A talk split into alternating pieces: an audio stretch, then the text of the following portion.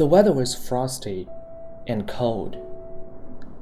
It was growing dark, and a heavy snow had begun to fall. It was Christmas Eve. A little girl wandered in the darkening streets. She wore ragged clothes and she carried a bundle of matches in her hand. All day, the little match girl had been trying to sell her matches.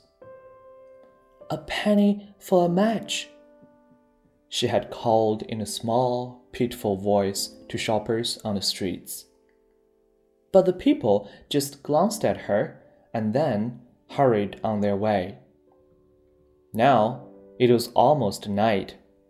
The poor girl had not sold a single match.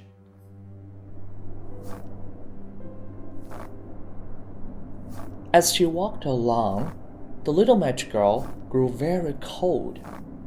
She wore only an old, thin pair of slippers. She had no socks, for she could not afford them. Suddenly, a voice bellowed, Out of my way! At that moment, she heard the thundering sound of horses' hooves.